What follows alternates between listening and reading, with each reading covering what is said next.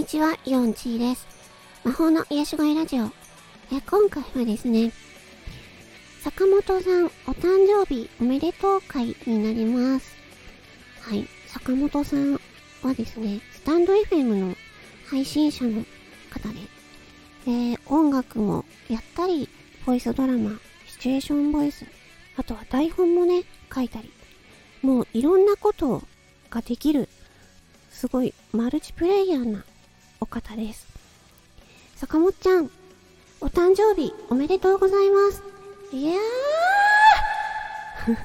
と規制を上げてしまいましたが、いや、本当にね、うん、私は坂本ちゃんにかなりお世話になっていますので、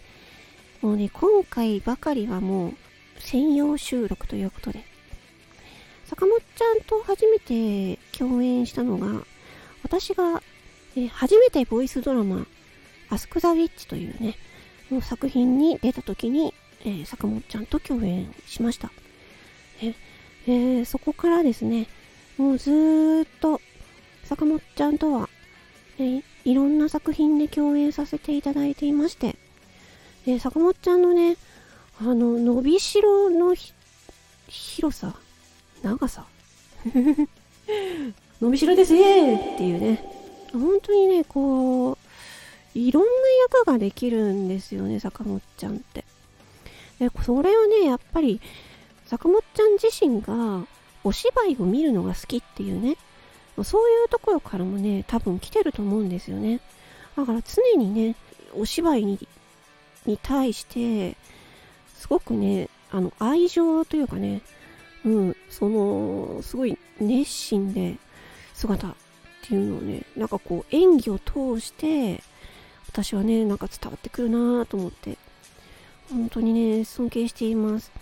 坂本ちゃんはね、本当なんかこう、いろいろね、大変なこともあったりするけれども、それでもね、こう、ひたむきに頑張っている姿を見て私も頑張ろうと思ってねい、つもなんかね、えー、元気をもらっております。本当にありがとうございます。坂本ちゃんにとって、ね、今年もね、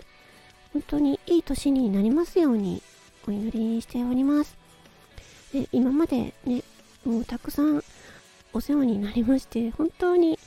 ありがとうございます。今後もね、どうぞよろしくお願いします。ということでですね、うん。えー、直近では坂本ちゃんとの共演はえー、朗読作品、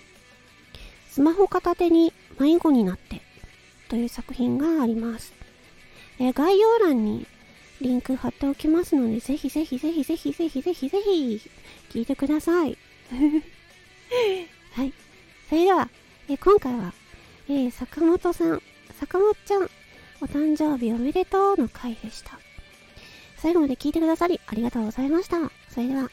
魔法の癒し声ラジオ4チでした。ありがとうございます。